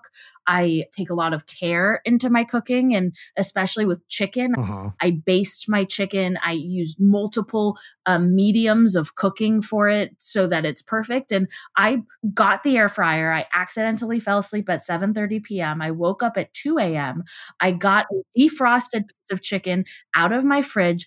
I accidentally put cinnamon all over it because I thought it was paprika. And again, it was 2:30 in the morning. I leaned into the cinnamon. I put some Oh my God. honey and a little bit of cayenne in there, and I put in the air fryer. Is the best chicken I've ever goddamn made, and I'm so Fuck. about it. Having an air fryer has changed how I reheat food. about it. And if you get like fried food, I don't know, fucking like samosas or whatever, uh, having an air fryer to reheat them, you can reheat them and they're fucking crispy. Yep. Again, it is a game change. We use that air fryer like several times a day now. Yep. Shit. It's a stupid name. Yeah. For it. It's not an air fryer, it's a mini convection oven. Mhm. It's not what I was expecting, but it is so much better than what I was expecting. Same. I didn't know that it could just straight up cook meat. It is incredible, and it has changed my chicken game. And now I feel comfortable cooking shrimp because they really grossed me out before. I didn't like to look at them Huh. in their raw state. I think that they look really gross. so They're upsetting little sea bugs. they are, and you can always see the poop shoot. Oh, yeah. oh, that's the hottest part. I know it's sexy, but it's too much for me. It's not sexy for my mouth. So that's my first peach, big ol' air fryer. I also got a four and a half foot money tree that I put next to my bed, which some people have pointed out that that's where a bedside table goes. But I am single, so I don't care. Hey. I got a bedside table. That side gets a tree. nice. so yeah, I got this four and a half foot tree in my room now, and um, it brings me great joy. My third peach is I found a new way to communicate with my mom. Hmm. Go on. Well, you know, our relationships with our parents are ever changing, and especially as we get older. And I'm from Texas, and my parents are very Texan, and, you know, we don't really talk about shit and we don't really, you know, whatever. We have a very close relationship. But when it comes to things that are a little bit gushy or like, you know, talking about communication styles or stuff like that, it it becomes uh-huh. all right, okay, let's uh, you're okay, right? All right. And we just had a really, really great conversation about how I think she is a perfect human and doesn't need to change a thing about herself, and that I am a little bit more sensitive. So instead of like changing how she is, she just meets me halfway and knows that I'm a little baby. I'm just a little baby. So, and it was great. It's like so rare that we get to have these conversations, especially with our parents, about the way that our relationships are evolving. And I feel so lucky to have a relationship with both my mom and my dad where we can have an evolving relationship and it is changing and we recognize that and like respect that about each other. I think it's pretty cool. That's awesome. Yeah. Thanks, man. Hell yeah, communication. Leighton. My first one is that I have to park on the street, which is absolutely a lemon. But I, I, noticed I was walking maybe past my car the other day, and there was this beautiful little bird. I don't know what kind of bird it was, but it had like a little, little tiny bird with a red top and like some green on it, like really pretty bird. And he was just sitting there on one of my rear view mirrors, and I was like, "Oh, that's so strange that he's sitting on my car." And then I went to my car this morning because I was taking Maybe for a little ride, and the bird was back. Oh. And I got into the car. He would like sit on the top of the mirror, hover down, smash into the mirror, go back up. I sat there and I watched that bird do that for like five minutes. He wasn't hurting himself. Huh. Like I wasn't sure what he was trying to do. He was just kind of like hopping around. And I was like, if I open my window, this bird will get into my car guaranteed. And I had to like really hold myself back from rolling down the window because part of me just simply wanted to invite that chaos into my life this morning. And I did not. But I was like, okay, I need you to get out of here so I can drive because I don't want to injure you, little fucker. and now I feel like I'm going to go back to my car because it's parked in the same spot. I feel like this bird is like my homie now. It's going to be there. Yeah, it's going to be there. yeah. sure. So, bird, you're a peach. Second one is uh, my brain is not good right now. So I was like, I need to do something about that. And I stopped going to therapy like this time last year just because I realized the therapist I had been seeing for two years, like I was not gelling with. Anyway, just today I sent off an email finally to find a new one. So that's good, I guess. Like I'm not excited about it, but I know ultimately it's a good thing for my terrible brain. Hell yeah. Yeah. So it, it's a positive thing. It's a begrudging peach. Good. And then my third one is on the same topic of having bad brain. I'm just existing in a real depression nest right now. But over the past couple of days, like a thing that my old therapist like kind of drilled into my head is like when you're having a hard time doing stuff like the executive dysfunction shit, you know, something is better than nothing. And so don't beat yourself up if you can't do every single thing. It's just like putting one dish away or like doing one load of laundry or even just like picking up a couple of things and putting them away. Like it makes it a lot more manageable. So my place is cleaner than it's been. It's still not completely clean, and there are areas that are completely disgusting that I have to take care of. But just like after weeks of having zero motivation to do anything about it, I've just been kind of like trudging through and every day doing some stuff. So like I don't know, those last two peaches are like mildly bummer peaches, but I'm just trying to be better. And those are my peaches. I think those are great. Yeah, that's helpful for me too. I tend to yeah. I tend to be the same way. Yeah. Bad brain. Bad brain. It's great to have a bad brain during this bad time. and it's even better to listen to Bad Brains, which is a great band. it's true, you're right. Rachel, I want to tell you something. This is the longest episode we've ever recorded by quite a long shot. Wait, really? Oh my God, you're right. Yeah. we have never gone this long. I told you it was going to be an hour and a half, and we have blasted past that by an hour. But that's because it was so much fun talking to you. Yeah. And seriously, feel like I could have gone for three more hours. Like, same. This has been so fun. This was the best. Thank you for taking all this time to be with us tonight. Where can people find you online? You can find me on Rachel Sam Evans or Rachel Sam Vans, depends on how your brain works, on every platform. also, go talk to Smosh too. You know, I get bored during the day sometimes. So. and is there anything in particular that you want to plug aside from Smosh or just like projects you're excited about? Right, right, right. They don't really need my help. That's true. Yeah, they're, they're doing okay. Yeah, they're fine. Every Sunday at 8 p.m. Pacific on the Travel Channel, I'm on a show called Paranormal Caught on Camera. We're in our third season. We're about to start our fourth season. So I'm kind of the equivalent. You know, that guy on Ancient Aliens who's like, aliens with the hair? Yeah. Yes, of course. I'm that guy on this show. So if you would like to see me go aliens or go on camera, I, I do that on Sundays. You are literally living the ultimate dream and i wanted to talk about that during this episode and i we just got into so much other stuff so like i guess i'll have to come back I guess so. Almost like you have to come back or like us hang out or something. Oh, I would also like that. Tight. Well, everybody listening, hope you enjoyed. We're all here. Let's all take care of each other. Happy that, well, okay, I guess this comes out week after next or time. Whenever this comes out, I hope you're good. All right. Yes. Vibe check, audience. Hope you're good. Vibe check. Can I just say, due to the length, I know this is what the fans want to hear me say. It's my catchphrase. This episode was a heckin' chonker. This is the last episode of Leighton Night. this is the end of the podcast. Goodbye. My catchphrase. That's the name I dance under. this is the end of the podcast. Goodbye. Bye. Leighton Night is produced by Brian Wecht, Leighton Gray, and Jarek Centeno. Follow us on Twitter at Leighton Night, on Instagram at Leighton underscore night, or email us at leightonnight at gmail.com.